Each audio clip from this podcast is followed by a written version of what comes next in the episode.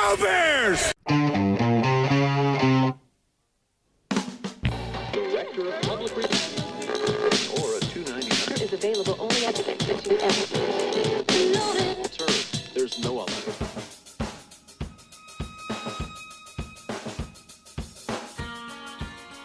Thrilled to be here. Thank you for joining me every Sunday morning at 11 here on 88.7 FM WLUW.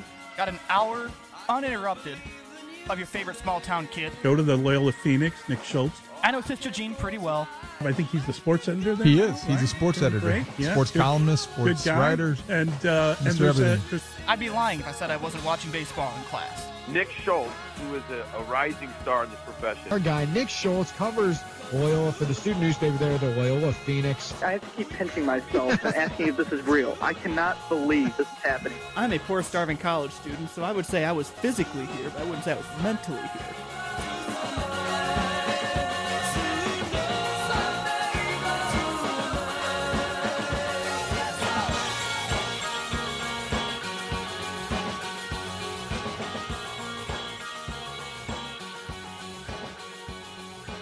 Well, we've made it.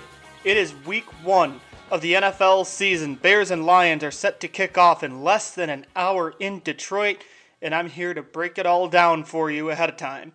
Welcome into the Sunday Sports Shootout here on 88.7 FM WLUW, Chicago Sound Alliance. I'm your host, Nick Schultz, here with you for another hour until kickoff from Ford Field. And we have a lot of Bears content to get to today, including a very special guest who came on to talk Bears, pre recorded interview that we did last night, and it will air in just about three minutes here on WLUW.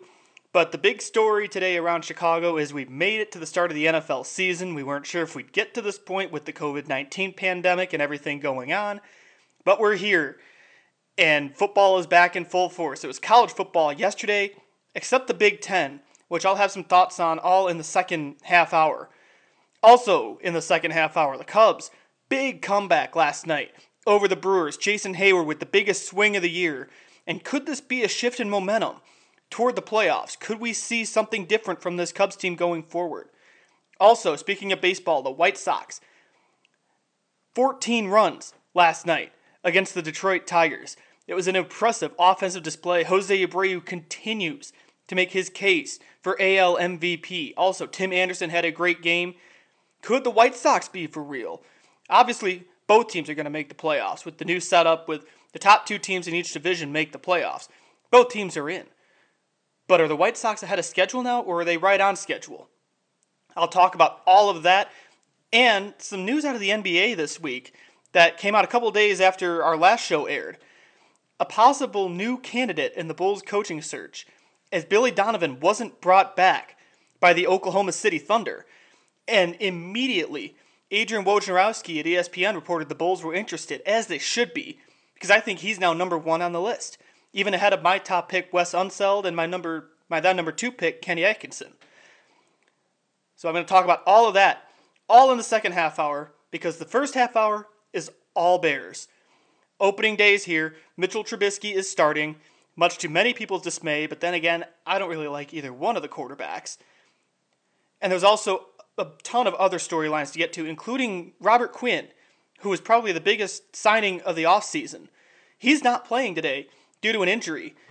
And that came up in my conversation with Cheryl Raye-Stout of WBEZ, who's been around the Chicago sports scene for, I think she said 35 years, something like that. She's covered Michael Jordan, she's covered Derrick Rose, she's covered Anthony Rizzo, Theo Epstein, Tim Anderson, Mitchell Trubisky, everybody you can think of.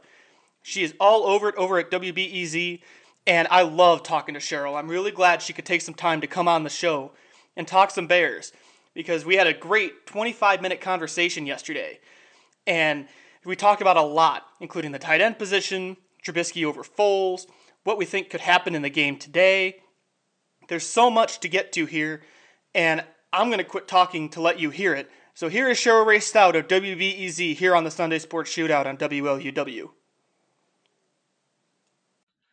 It's the Sunday Sports Shootout, WLUW 88.7 FM. I'm Nick Schultz, and I'm really excited to welcome in Cheryl Raye-Stout of WBEZ. She's one of my favorite people in Chicago media, and I'm glad she could come on the show to talk some football because it's Bears opening week. Week one is today, this airs on Sunday. We're recording this on Saturday night, so it's gonna be a little, a little preview of the Bears game, and maybe some things are outdated, but we'll do our best here. And, and Cheryl joins me now. Cheryl, how you doing? You staying safe and healthy? I'm safe. I'm healthy. Um, I'm zooming around. I feel like everybody is. You're doing a lot of that. My mom's a teacher, so Yeah, yeah. It, you know what? It is what it is. I'll tell you one thing: is this, the teams have been very good about setting up the, the calls and giving us opportunities. Unfortunately, you miss the nuances of covering players in the locker room, also pregame and postgame, especially with the Bears. You know, you get what they give you, and in some way, I think teams like it this way because they get to control the message. No, I agree with that. And I've thought about that, like watching all the coverage and stuff, and even listening to it. I listen to the radio a lot, and all of it's over Zoom, and it's a little different. But Mhm. I feel like I'm kind of getting used to it now. So it's going to be a little weird when everything goes back to normal eventually. Hopefully, I want, I want normal. I do too. I was, I said it was a sense of normalcy today, yelling at my TV, watching Notre Dame football. So I'm like, okay, football's coming back. We're here. We finally made it. Week one's coming up, and Bears are taking on the Lions, and there's a lot of questions still around the Bears. I think partially because there wasn't a full training camp, but the big one was answered. Obviously, Mitch Trubisky is starting at quarterback. I want to get your thoughts on that because I'm not sure how the competition went, and I'm not sure what kind of sense you got. So, how did you see the quarterback situation develop this offseason? Well, what we saw, what we could see, what we were able to learn was that they split the reps down the middle. And so they had equal footing as to as to you know, play practicing with the ones or practicing with the twos. And from every indication, they were almost equal, but Mitch was a little bit better. And also they have a little more investment with Mitchell Trubisky. You're talking about somebody that was, you know, taken high in the draft. They traded up for him. Uh, they they invested in him. But Nick Foles, and I'll tell you, listening to him when he talked after he did not get the job, this guy is a team.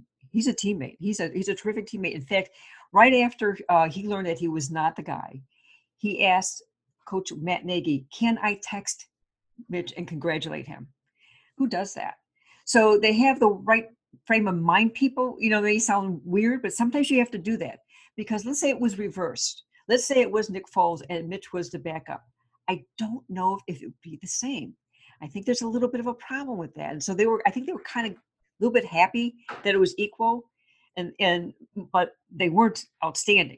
Let's just put it that way. They weren't outstanding, but this is a big, but this decision is on the shoulders of both Matt Nagy and definitely Ryan Pace.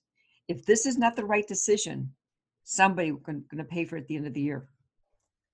Yeah, I think you just put it perfectly. Like this goes on both Nagy and Pace because I was saying all along, I'm gonna be honest, I don't like either of them. I wasn't really sold on either one of them. So you kind of had to pick or choose. And I feel like Mitch had a little bit more of an advantage in a way just because there's a familiarity there. And I also feel like Foles is better off the bench. Yes. Well, he's proved it. He's won a Super Bowl being coming off the bench. You know, he's that type of guy. But but the thing is, Mitch, uh, we, we do have to add on that last year he was playing with a bad shoulder, Mhm. and he had surgery right after the, the season. He never he never talked about that, and you have to give him that much credit. So the curiosity is, is he healthy, and will he use his legs? Will he be accurate? How is his feet? How is his decision making? And the other aspect is, will Matt Nagy be a better play caller? Because he was not a good play caller last year, and I think that's what hurt them throughout that season. You led into my next point with Mitch's legs with the shoulder. Do you think we can see Mitch, Mitchell Trubisky run more this year? I think so. I think he's going. to I think. I think he's going to have to innately use his feet. I think he's got to be able to set up the run, either with his feet or with the team, to allow him to pass. So that's something that they have to do. And I think it's going to be a matter of matchups too, and that offensive line. It's almost the same offensive line except for one player, and that offensive line was really bad last year. I mean, it's one of the reasons why they're one of the worst offenses in the league was because of that offensive line. They changed coaches. They brought in Juan Castillo, and I wish fans could would be able to see Juan Castillo with that team. He's a crazy man. I mean, he is a crazy man with them.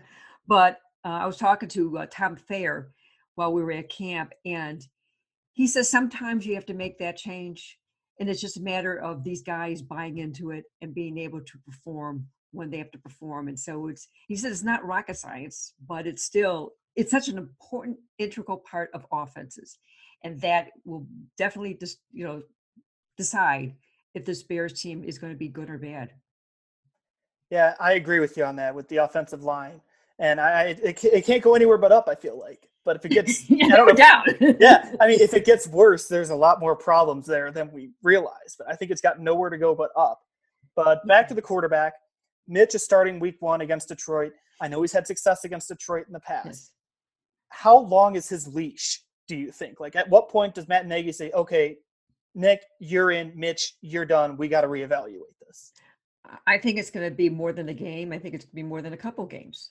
I think it's going to be a matter of how well they score. Remember, everybody's in the same boat.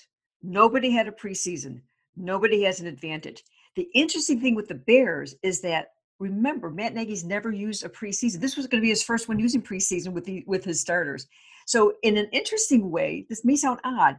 Some of his players already have that mindset. Well, we didn't play the preseason anyway, so they may have that advantage. But I really think that Mitchell Trubisky's got to be able to find his man, and the with the tight ends being improved, I think because remember Matt Nagy when he was at Kansas City, he liked using the tight ends and being able to have Cole Kmet and also Jimmy Graham. Talk about two peas in a pod. These guys love each other. It's a love affair, those two guys. but the thing is, is that they improved that immensely. Because remember, Trey Burton, he's on the injury list already. So so we know that they've improved we, we they've improved themselves there. Yeah, the tight end position's another point I was going to bring up because as I'm a Notre Dame football fan, as I mentioned before, yelling at my TV, and I like really like Cole Kmet. Like I Yeah. think I might be overhyping Cole Kmet a little bit just because of my fandom there. I may or may not have taken him in fantasy football just to take him. But how do you think like he and Jimmy Graham will fit in? Because I, I feel like they felt like a glove. I, I, I absolutely I, agree with you and, and uh, I Demetrius Harris Harris too is going to be good for them if I said that right. Um, but but the thing is with uh, with them, I think especially goal line stances when they're when they when they have you know a, a, a second and, and goal, third and goal, those are going to be your your targets. I know Allen Robinson, everyone expects him to be, but but in, in that short yardage situation, eh, third and ones, you know, during on the field, I think those guys are going to be really important. Blocking's gonna be. I don't know how Cole Kmet is a blocker. I don't know yet, and and I think the, we'll find out a little bit more about him tomorrow, uh, tonight, today when they get on the field because you don't know really until you see it has. Is, is he in the same speed of the game? Is it too fast for him, or is it right on target? I think that's going to be really important. But Jimmy Graham has really mentored him, and Jimmy Graham seems to reju- rejuvenate it for for some reason. I don't know. It's because somebody picked him up, or it's because he's in a situation but you, he's got a young man in Cole Kmet. I'm not kidding you. He idolizes Jimmy Graham. Actually, in, in fact, when he was a kid, that was a jersey he had. That's awesome. So you, you know, you you have, and and sometimes you need that, especially because it's been such a strange, you know, training camp. And you know, they they were Zoom calling and, until the last few weeks, you know, being together, being on the field. So I there there's I think that camaraderie is going to be really important. And I think that's going to help Mitchell Trubisky.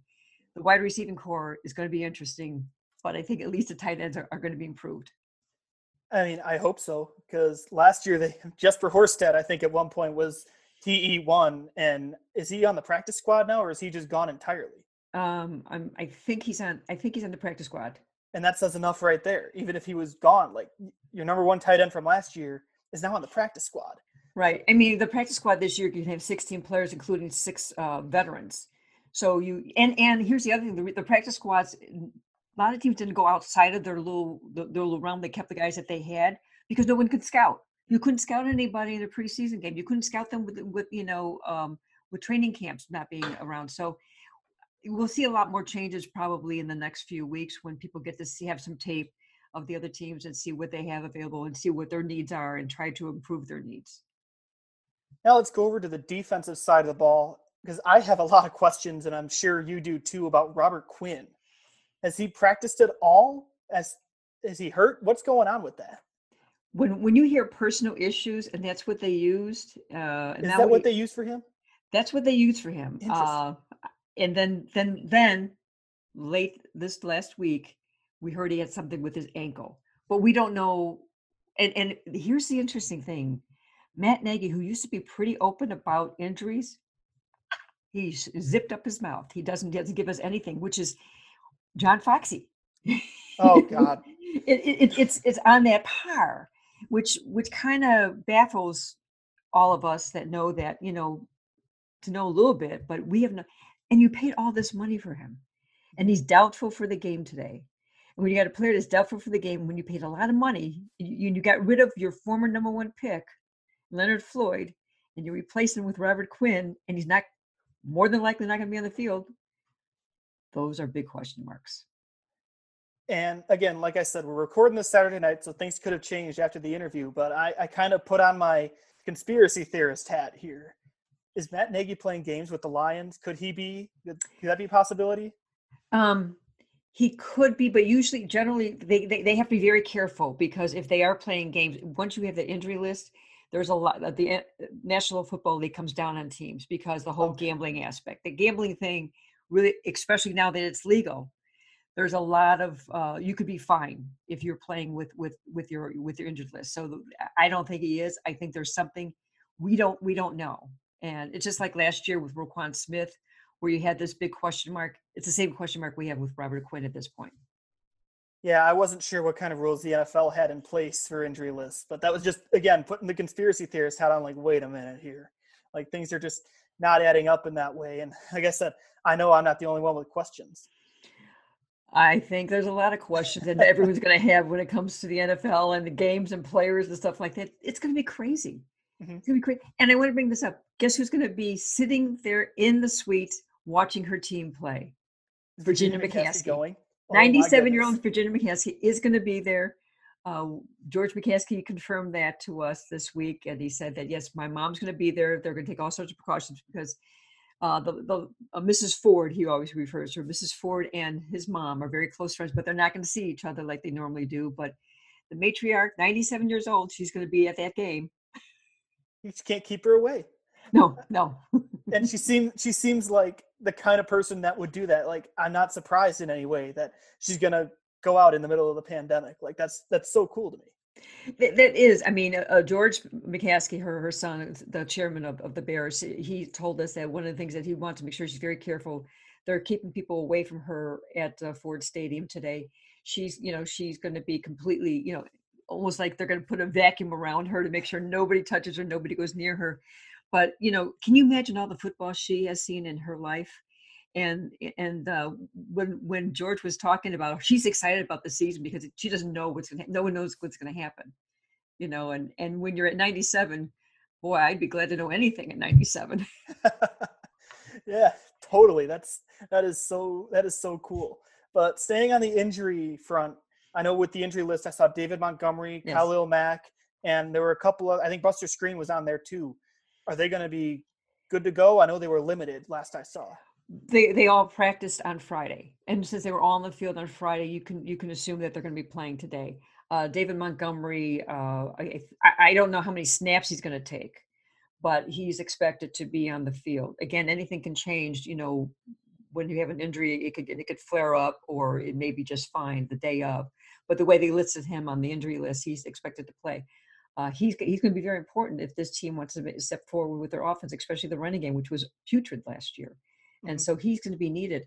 Cordarrelle Patterson is also going to be a running back and a wide receiver, but he could be mostly a running back. And you got Tarik Cohen, who's in a contract year. So you've got some you got some players that have some ability. We just don't know if Matt Nagy is going to use them right. and I hope he does. And using Cordarrelle Patterson as a running back and wide receiver, that's that sounds like a Matt Nagy trick play that's coming up or something. I feel like he that, is there more of those coming? I hope like Santa's sleigh and uh, what was the what was the other one? It was like a Willy Wonka one or something. Oh yeah, yeah. I mean, that, that, that, that- I think I think for Matt, he's got to go back to what he did his first year there. But but maybe the fact that he did that, a lot of teams caught up to him. It's a matter of making. He's got to learn how to make adjustments on the fly, and that's what he didn't do last year. When when you when you when you had something that worked and you tried it again, and everyone figured out how to handle it, you got to make adjustments, and that's what he had to do. And adjustment came in personnel also came in when he hired a new offensive coordinator and Bill Lazor, and you know brought in uh, a new quarterbacks coach. So he's done, a lot of things to uh, make adjustments, and it's going to be interesting to see how they're all going to be used and who's going to be getting most of the you know the snaps and who's going to be getting um you know who's who, who's what can Mitchell Trubisky make a decision quickly enough if something's not working. That's what's going to be important. Talking with Cheryl Raye-Stout here on the Sunday Sports Shootout, WLUW 88.7. All right, there are a lot of questions around the quarterback controversy and situation. I know we could talk all day about that, but I have to ask you about the kicker situation Oh. because we have an old friend in Cairo Santos back. yes, what is he, going on with the kicker situation? yes, and, and on Saturday they did activate him off the practice squad, so he that. is going to be the kicker. And uh, you know, remember last year they had eight kickers in camp, Mhm. eight kickers in camp. So, and it finally ended up to be Eddie Piñeiro. And Eddie had an okay year, but not a great year. He, you know, he had a couple winning kicks, but he also missed several kicks. And uh, Cairo Santos is somebody that Matt Nagy is familiar with. Even though he had a cup of coffee with the Bears one season, he's somebody that Matt Nagy is familiar with. Um, he was with three teams last year. Um, he didn't have a spectacular year, but it's going to be necessary. And, and it's going. to I think what's going to be interesting this year is I think Nick it's going to be interesting to see how many teams are going to go on fourth and one this year and and, and, and, and go for you know like go for a first down rather than kick a field goal. I think we're going to see a lot more of that this year than we've ever seen before. I hadn't thought about that. That's that's an interesting take. And I could see that with the Bears because I don't trust Cairo Santos. I wouldn't trust him from 20 yards out. I mean, he, he missed four field goals in a game last year, didn't he? Yes, he did. Yes, he did. and, and and that was noted when we were talking to him the other day. You know, that's something you should be able to take care of. I I don't I don't understand it. I don't know if it's um their coaching. I don't know if it's their uh, how Matt, how Ryan Pace figures it out. I don't know. But you look at the league, look throughout the league. How many have premier kickers? One of them, of course, is in San Francisco, who used to be here. But Just, There isn't a just twist the knife while you're at it, Cheryl. Just twist the knife. let me tell you about Robbie Gould. Robbie Gould, don't people remember he had a, he had a really bad final year with the Bears. Mhm. What he did on his own was he went and- and, and he was with the Giants for that year. And then what he did is he went to get fixed. He knew he wasn't good, and that and he took it upon himself. The Bears were wrong for not trying to re-sign him. Yeah, I agree 110%. I said it over and over again. I, I loved Robbie Gould. And the kicking position has been a question mark ever since. And I still have nightmares about the double doink, along with many other people, I'm assuming. and I knew about the double doink coming. I knew about when he originally missed it, the kick, because he had never. I, I actually was at Halas Hall. Everyone was going to different. Not uh, in November when he started missing kicks. I went to him and I said, "Have you gone down to Soldier Field?" And he said, "No." And I went, "You haven't gone down to Soldier Field?" He goes, "Well, you know, we have the same conditions up here." I go, "No, the conditions up at Halas Hall is not the same as Soldier Field." And he goes, and and I said, you know, previous kickers used to go down to Soldier Field on Thursday and Friday and and and, and practice down there. And he says, yeah, he doesn't, he doesn't think it was possible. I said, well, why don't you get? And I said to him, why don't you get uh, George McCaskey to get you a helicopter? And he says, no, you know what? He says, you know, the traffic is just too too crazy to drive down there. And I said, I said, what? He said the traffic is too is too much. And I went, you you, you the traffic is too much.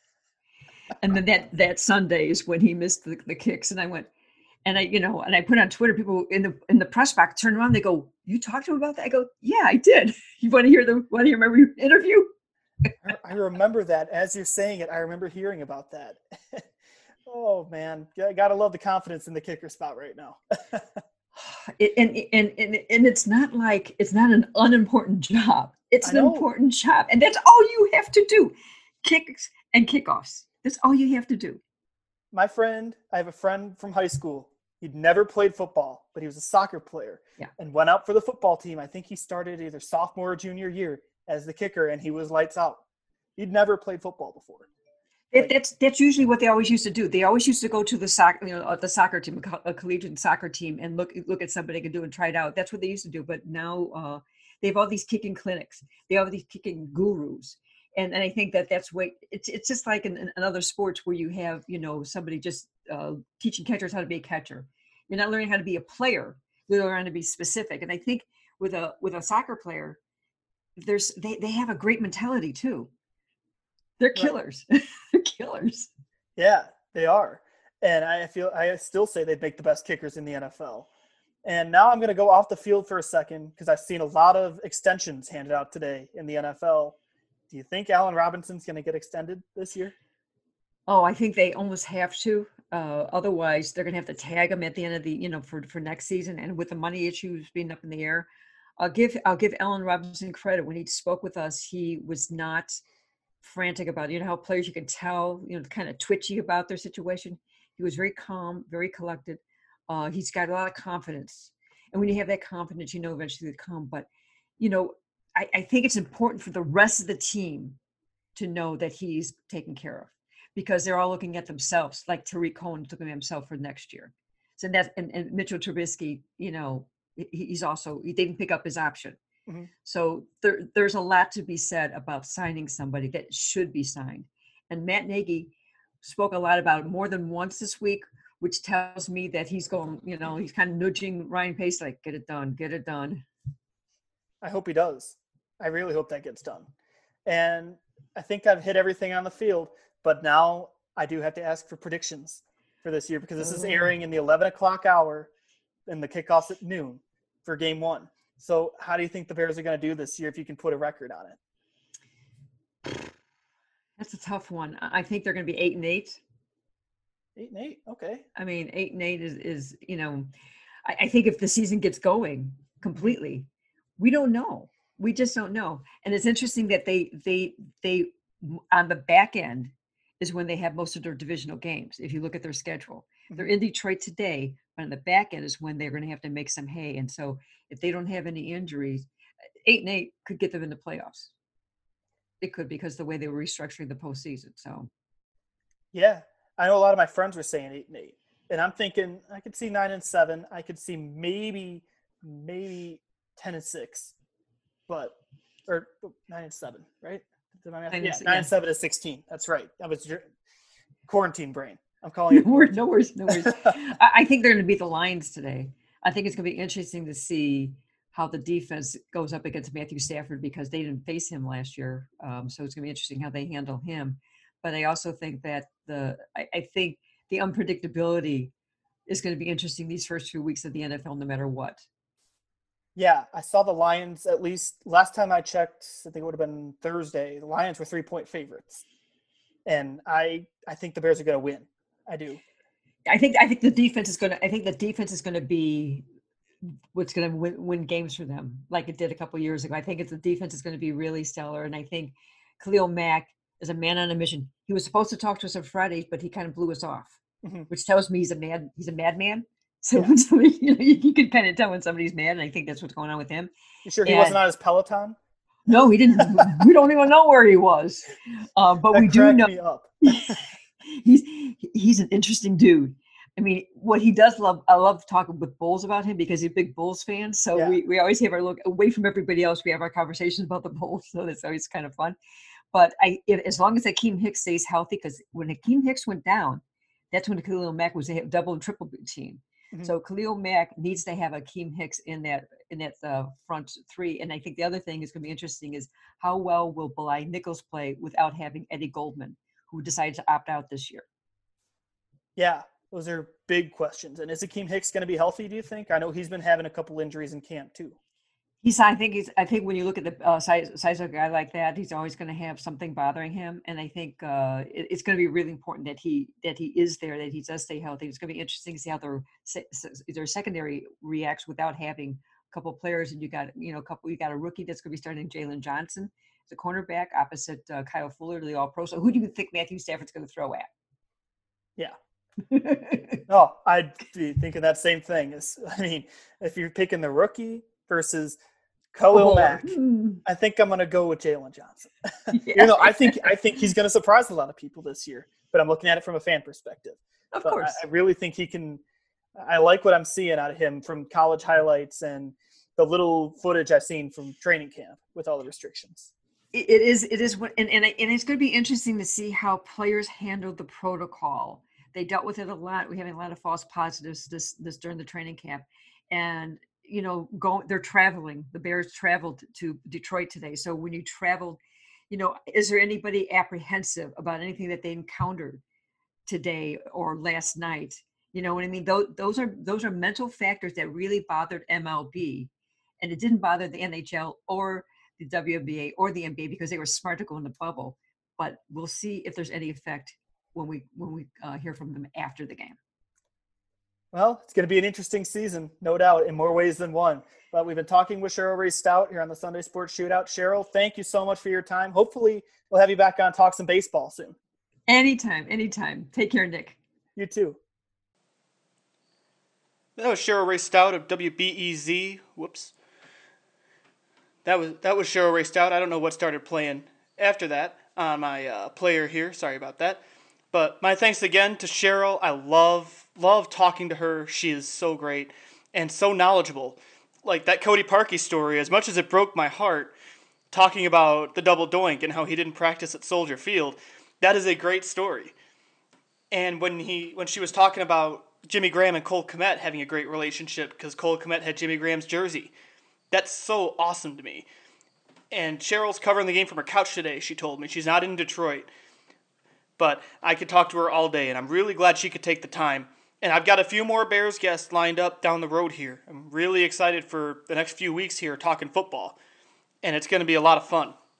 Want to remind you, you're listening to the Sunday Sports Shootout here on WLUW 88.7 FM. I'm Nick Schultz, broadcasting from the Schultz Sports Cave down in Dwight, Illinois, because we're working remotely this semester here at WLUW. We're not in the studio until at least December. So until then, I'm going to be back down here in small town USA talking football, baseball, basketball, you name it. And we are now less than a half hour away from kickoff between Bears and Lions to start the 2020 season. And a couple follow up thoughts from my interview with Cheryl. Robert Quinn is out today with an ankle injury. And it's just an interesting situation because there was a lot of unknowns there. And like Cheryl said, it was very John Fox esque, Matt Nagy's answers. Like I was expecting I was expecting to hear John Fox come to the podium and be like, yeah, well, uh, you know, he, he, he hurt himself. We don't know what he did, but he, he's not. He might play today. He might not play today. Who knows? Like that's what I expected to hear out of Matt Nagy, who's always been super open. But Robert Quinn is out along with Riley Ridley, Arlington Hambright, who was a draft pick this year, Duke Shelley, Mario Edwards is out. The Bears just signed him, I believe, and Eric Saubert, a tight end. That means David Montgomery is active. Cordarrelle Patterson is active. Akiem Hicks is active. Khalil Mack is active. And Ian Rapoport over at the NFL Network said Montgomery will be a full go today. He'll be staying a full full load, no pitch count, no nothing. He's going to be good to go after tweaking his groin. He fell down, what was it, a week and a half ago now, I think. He tweaked his groin, and people were wondering how long he'd be out. He's back for week one, and that's going to be a huge boost to the running game. Cordarrelle Patterson's going to be back in full force, too. I know he, he had, I think, a knee injury or something. But he's seeing snaps at running back, which I think is a really interesting move because he's such a versatile player, and he was so underused last year, along with the rest of the running game. Matt Nagy did not use the running game last year well at all. And I think I'm one of the few people still that think David Montgomery has a high ceiling. But having Cordarrelle Patterson at the running back position as well as the wide receiver and kick returner, I hope he's going to get a lot more snaps because he's too talented to be seeing 20 he, I think at 28 touches he had last year. That's way too few for a guy like that. And I know he even said that's not enough. So I'm he's one of the players I'm watching close this year to have a breakout year. Granted, he was a Pro Bowler last year as a kick returner, but I think he's going to be even better all around this season. The Bears are three point underdogs today in Detroit, and I think they're going to win. I do. I'll give my score prediction at the very end of the show because we still got 25 minutes left. But I really think the Bears are going to win this game today. And it's going to come down to, and I can't believe I'm saying that they're going to win, and it's going to come down to Cairo Santos' leg. But it's going to come down to Cairo Santos. And if you recall, Cairo Santos came in after Robbie Gould left. And like I was talking about with Cheryl, he was here during the John Fox era. And I, I do want to, I'm going to bring John Fox back into the program here and ask him about his, what, what do you think about the kicker? Oh, you know, uh, Car- Carlos Carlos Santos. Uh, is it Carlos? Cairo? Car- Cairo Santos, he's, gonna be, he's got a good leg for us. Because he never got Cairo Santos' name right. They play the clip on ESPN 1000 all the time that it was Carlos Santos. No, it's Cairo Santos. And I, I love making fun of him for that, among other things. But if if Cairo Santos' leg can come through, I think the Bears are going to win. It's going to be interesting though. I don't entirely trust the kicking game. I haven't trusted the kicking game since Robbie Gould left, and especially since the the dreaded double doink against the Eagles. That still haunts my memory. And one more Bears thought before I move on to baseball and college football is I, I really think the Bears need to extend Allen Robinson.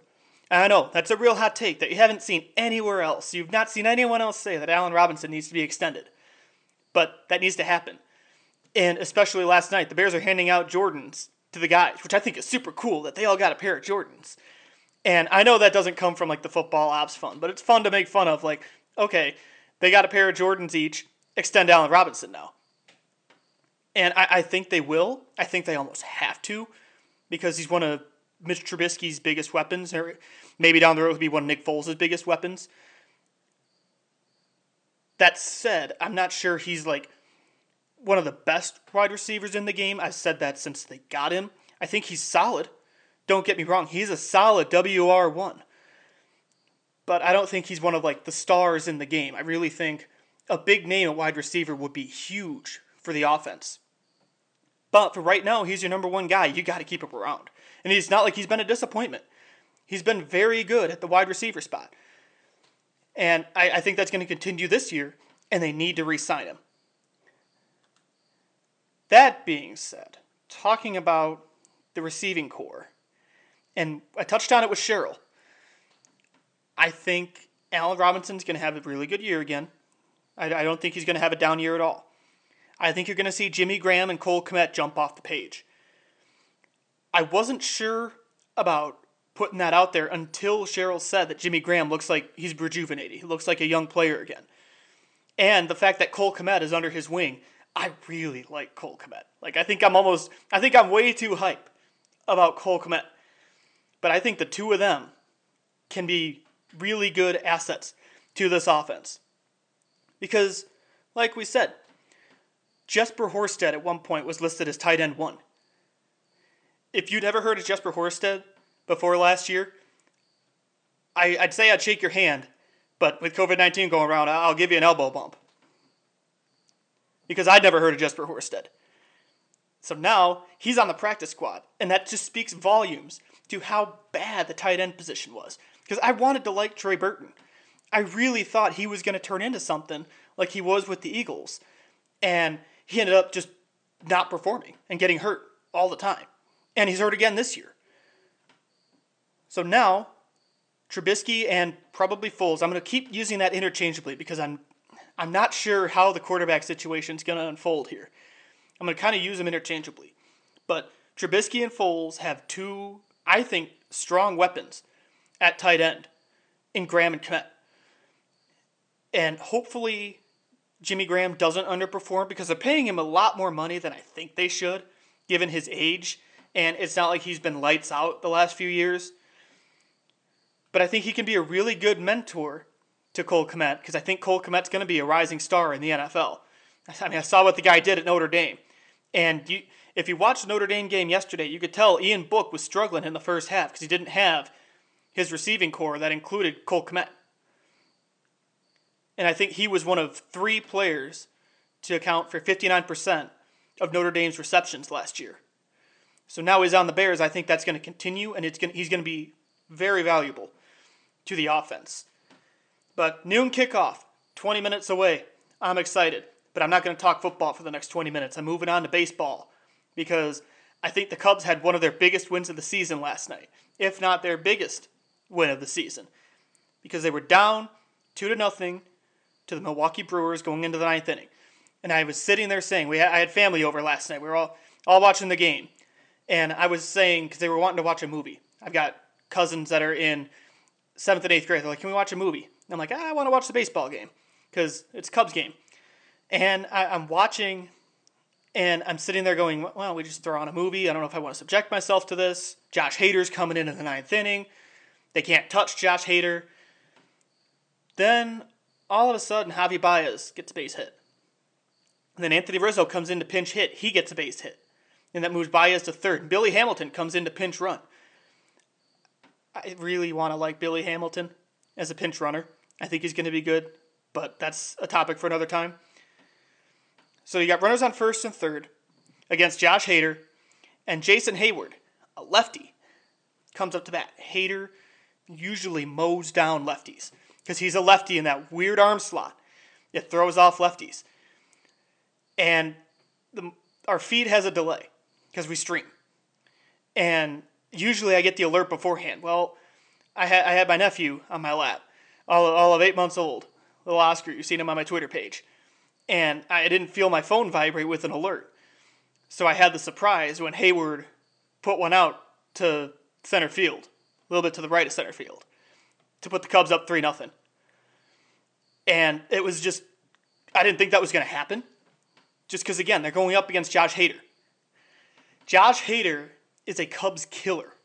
They just, they never seem to be able to touch him. Like, I, I don't know what it is about him. I don't know if it's the arm slot. I don't know if it's his pitch, if it's his uh, pitch repertoire or what. But Josh Hader seems to mow down the Cubs, and the fact that Jason Heyward got that home run last night, and then I think it's Ildemaro Vargas. Is that how you pronounce it? I'd never heard of this guy until a couple days ago, and he comes up and goes back to back with Heyward to left field, and it's a four to two Cubs lead. And it was exciting. Like, oh, okay, are they finally finding the offense? Because going into that ninth inning, I think they had four hits in the game, and that would be seven hits over their last two games, which I'm not a mathematician at all, but I can tell you that's not good. Especially when they scored no runs in the game before. And they got a runner to third in that game before, and it was their first runner that far since Tuesday. That's not good. I'm having flashbacks to the end of Joe Maddon era. But they found their offense in that ninth inning, and hopefully that can lead to something more. And as we're getting high on the Cubs' offense's back train, we're thinking, okay, they're going to win this game now. They're finally going to beat the Brewers and Josh Hader. In comes Craig Kimbrel. And Kimbrel, as I've talked about on the show many times, is kind of riding a roller coaster this year. And he takes you on the roller coaster ride with him. He's been better as of late. He had a streak going into last night of 10 straight appearances with two strikeouts or more. And last night he comes in, and we're thinking, oh boy, this is high leverage. Is he going to be able to do this? First batter comes up, gets a base hit. And we're like, okay, one hit, not the end of the world. It's not the end of the world. Then the next batter comes up and gets a base hit. And then we're sitting there squirming, thinking, oh boy, this is going to be really interesting. And then he strikes out Dan Vogelbach who is a former Cubs farmhand. I saw him play at Class A Kane County with Albert Almora, Willson Contreras, and all them. And I forgot that the Brewers had him until he came up. He strikes out. And then Kimbrel gets the next two guys. It wasn't a very clean appearance. It was a very it was kind of shaky. But he got the job done. And that's really all you can ask for anymore with him is he gets the job done somehow. Cuz that doesn't happen easily that he gets the job done because he takes you on that ride. And last night I think was one of his better appearances outside of the first two batters. Do I think he should have the closer role back? No, not yet. I think Joe Maddon would have given it back to him by now. But I think David Ross is playing the long game here and he's doing it the right way. I wouldn't give Kimbrel the closer role back. But the fact that he's putting him in in late innings and getting him in those high leverage spots and seeing how he performs and seeing if he can, I don't know if it's a confidence issue or what, but the fact that he can get out of those, that's a good thing. And that's going to bode well down the road because the Cubs are going to need late inning relief help so they're not riding Rowan Wick, easy for me to say, Rowan Wick and Jeremy Jeffress. And Rossi said after the game that Jeffress was down last night. He pitched back to back days. And Rowan Wick was down too. That's why Kimbrel was in. And I saw people on Twitter wondering where Jeffress was. And it's because Rossi said he was down and wasn't going to pitch last night, no matter what. So I liked that Kimbrel got out of it, and that's gonna that's gonna be a huge help down the road. And there's only a few games left, believe it or not. Yeah, we're almost done with the regular season here. And I saw Jeff Passan reporting that the MLB is trying to finalize a playoff bubble plan. And that's good. And as it's as we uh, going into last night, the Cubs and the Sox would both be number 3 seeds in the playoffs, which is exciting. And that's going to segue into my White Sox conversation. Because Chicago beat Detroit 14 to nothing last night. And the football game's not even till today. White Sox put up 14 runs on the Detroit Tigers, led by Jose Abreu, with seven RBI, two three run home runs in back to back innings. The offense is looking good, as it should. That's a high powered offense. And they should be looking good. Granted, the other night against Detroit, against Casey Mize, they didn't look great until Eloy Jimenez hit one at his eyes over the fence. And then you're like, okay, they're showing signs of life. Then they come out last night and just run circles around Detroit. Literally, run circles around Detroit. The other news to come out of the White Sox this week is that Dallas Keuchel hurt his back. It's nothing serious. At least that's what Ricky Renteria says. He's on the 10 day IL, but that's just procedure because he's going to miss his next start. I don't think it's time to overreact on that, even though he's their most reliable pitcher. You know what I learned about Dallas Keuchel last night? This is kind of unrelated, but I learned that his average fastball velocity is slower than Kyle Hendricks. He averages about 86 miles an hour, Hendricks is 87. I mean, I knew Keuchel didn't throw the hardest. I know he's not exactly like Randy Johnson out there. But the fact that he throws 86 miles an hour is kind of Greg Maddux esque. I didn't. I just didn't realize that. I don't know if I just didn't pay attention. I don't know if it's because I'm a Cubs fan at heart and I I watch the White Sox. My dad's a White Sox fan. My sister's a White Sox fan. I don't know if it's because I watch the Cubs more and just kind of watch the Sox so I know what's going on with them. But I just didn't realize that he threw that slow. And that's not a bad thing because it works. Like, I mean, Greg Maddux didn't throw hard and he was first ballot Hall of Famer that was just an interesting tidbit I got from the broadcast last night. But I don't think Keuchel's injury is going to be too serious. And it's going to test the Sox pitching depth because outside of Giolito and Keuchel, they don't have a lot of starting pitching depth. I don't think Dylan Cease has taken that leap yet. And I, I said my opinions on that. I think part of that's on his manager and part of that's on his pitching coach. But Dylan Cease isn't there yet. Don't even get me started on Reynaldo Lopez. I don't know why he's still on the team. And I know I'm not the only one who thinks that. Like, why is Reynaldo Lopez still getting starts on the big league club? Send him to Schaumburg. And they did. They sent him to Schaumburg. But he's been a big piece of the rotation going forward. Or so far this season. I don't know how he'll be going forward. But outside of Giolito and Keuchel, who's down, I don't know who the Sox have in the starting rotation. And today's going to be a bullpen day against the Tigers. I don't know. Maybe maybe Ricky Renteria can throw Jimmy Cordero into the starting rotation, who saw another appearance last night. And this is something I talked about last week. Jimmy Cordero is pitching damn near every day. It seems like. And if you listen to Captain Jay Hood on ESPN 1000, they talk about it all the time. Jay Hood has a running gag about how it's Jimmy Cordero's 138th appearance of a 60 game season. It cracks me up. And the worst part is he's not entirely off because Ricky Renteria keeps riding that kid's arm and he's going to destroy that arm. I'm having flashbacks to Dusty Baker and Mark Prior here. Granted, Mark Prior was a starter, so it's very it's a different different animal here.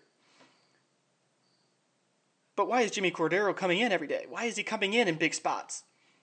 He's young. Like I know you want to get him experience there, but you're in a playoff hunt. And speaking of starters staying in too long, with me bringing up Dusty Baker and Mark Prior. I am genuinely curious as to why Lucas Giolito was still in that game on Friday. He was upward of 105 pitches, and Ricky left him in, and the Tigers hit a home run. Why in the world is he still in that game? And I mean, my dad and I were talking about it watching the game. We're like, why is he still in there? Get him out. He's over 100 pitches. It was going to be his last inning no matter what. Maybe Cordero just wasn't ready in the bullpen yet. But why was Giolito still in that game? Again, you're in a playoff hunt. As we sit here right now on September 13th, the Sox are in a playoff hunt. And again, I know it's not the playoff hunt of old because the top two teams get in. It's not a true pennant race anymore. But you're in a playoff hunt, you need those arms for the playoffs. Because, no, the Sox aren't in a place where they can win the World Series just yet.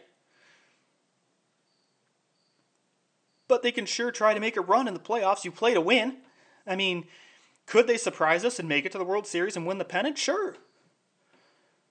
But you need your arms to be fresh and not left in for 100 pitches and a game against the Detroit Tigers. And Giolito wasn't exactly having a great game.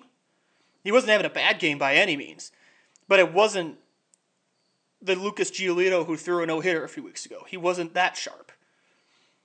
There's a reason he was at 100 some pitches at that point.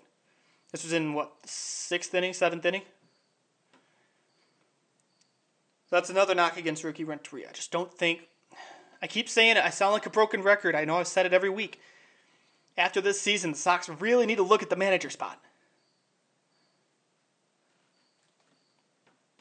But again, there are only a couple weeks left here.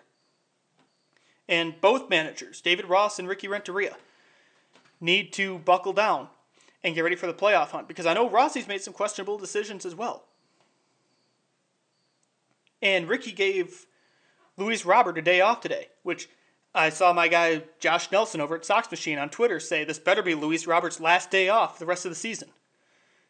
Because Ricky's known to do that. He's known to give guys days off at a bad time. Or if you go back to last year, he's known to put Tim Anderson at the bottom of the order. Which I disagreed with then, and I disagreed with now. Now he got smart and put him in the leadoff spot, and Nick Madrigal is a night hitter. Now he's getting smart with the batting order. But both managers have to buckle down. Like we're getting close to playoff time.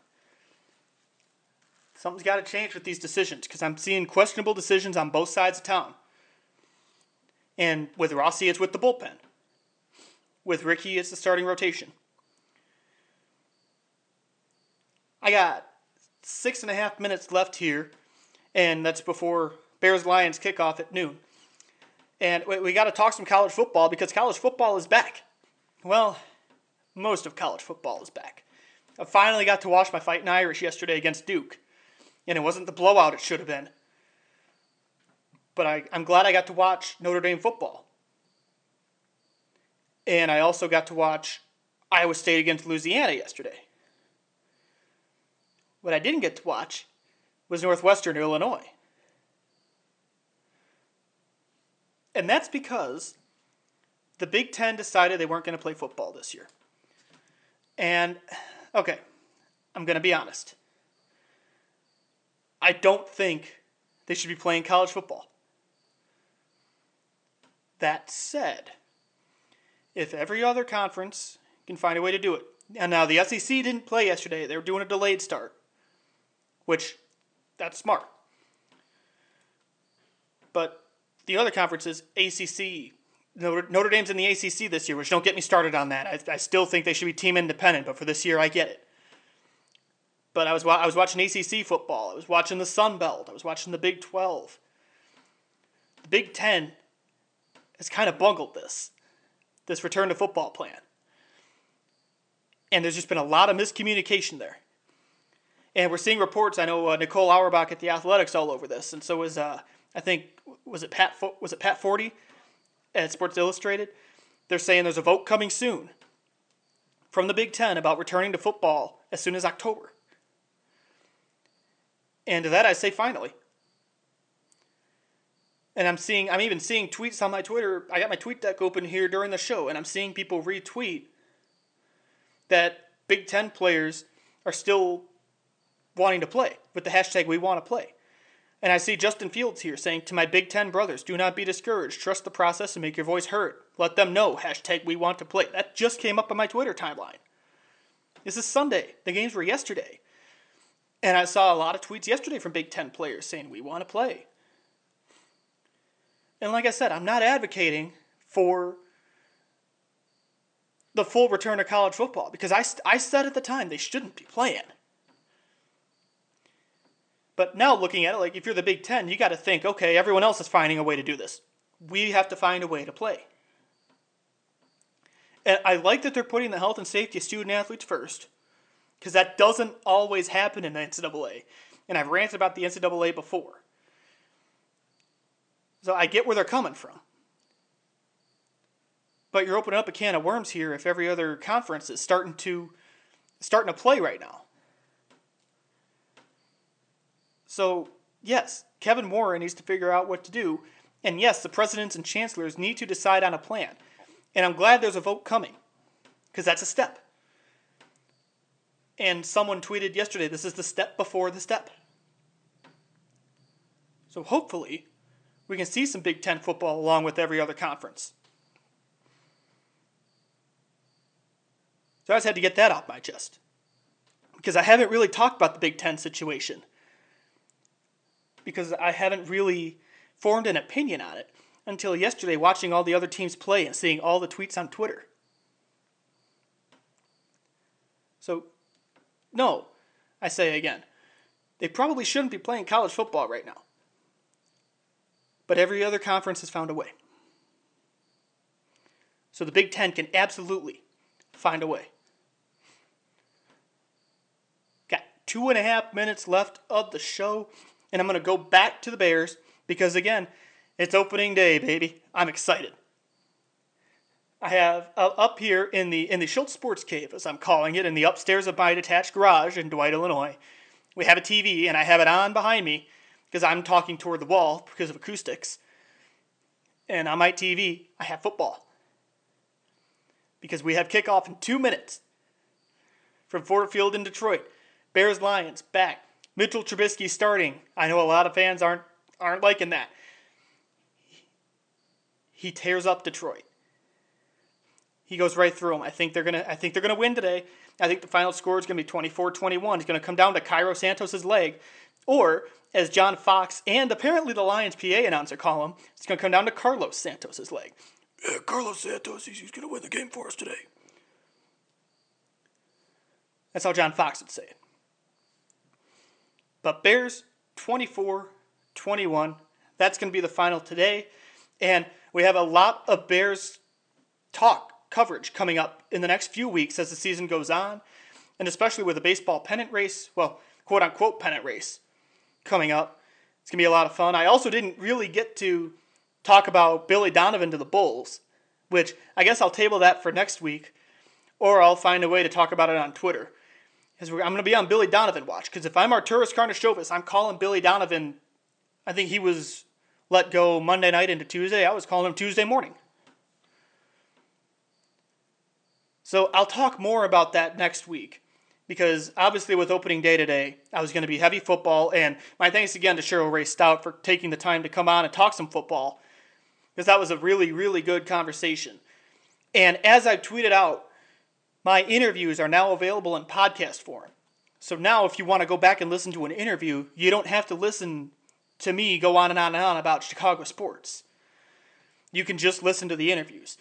And you can go back to the archives with Ben Pope, Rod Schaefer, Rob, that's Rob Schaefer, Bruce Miles, Lawrence Kramer at the DePaulia, even my interview from January with Chad Linskog at the Evansville Courier and Press about Walter McCarty's situation at the University of Evansville. You can go back and listen to all of it. Apple, Spotify, wherever you get your podcasts. I'm out of time. Thank you, everybody, for listening. Stay safe, stay healthy, wear a mask, and football season is officially here because it's noon, and we got a lot of Bears coverage coming up soon. Until then, I will see everyone next week. Have a great week, everybody.